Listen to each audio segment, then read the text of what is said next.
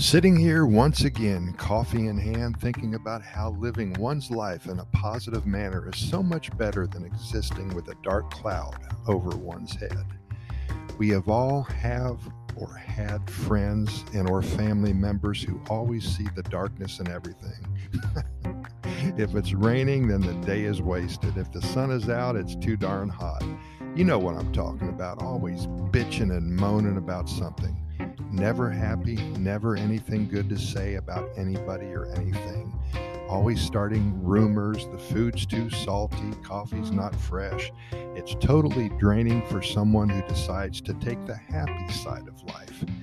Keeping a positive spin on everything that comes your way is indeed an art form. In my case, I had to learn it, especially when one attains the age of over 65.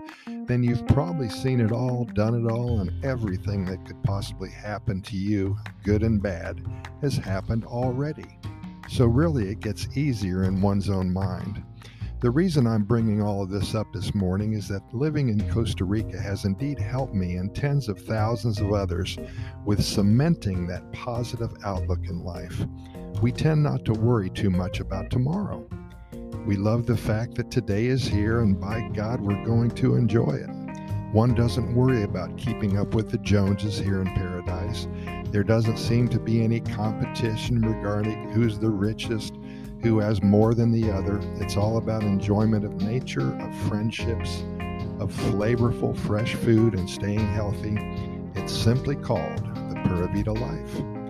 Here at Costa Rica Pura Vida Lifestyle podcast series, we've recorded way over 1,800 episodes now. We started back in January of 2020. The episodes are short, so if you don't like the topic of the day, then you haven't wasted your time. We respect your free time and we appreciate your listening. We try to tease you with the episode topic, whether it be about poison dart frogs, volcanoes, beaches, jaguars, tapirs about coffee plantation tours, about the friendly people who live here, the rich culture, any topic at all.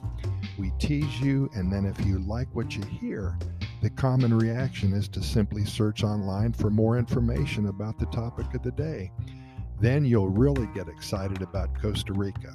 So we try to entice you with a little meaty bone, and then you cross over for the entire meal, if you understand what I'm saying. So, in closing, please continue to listen to us.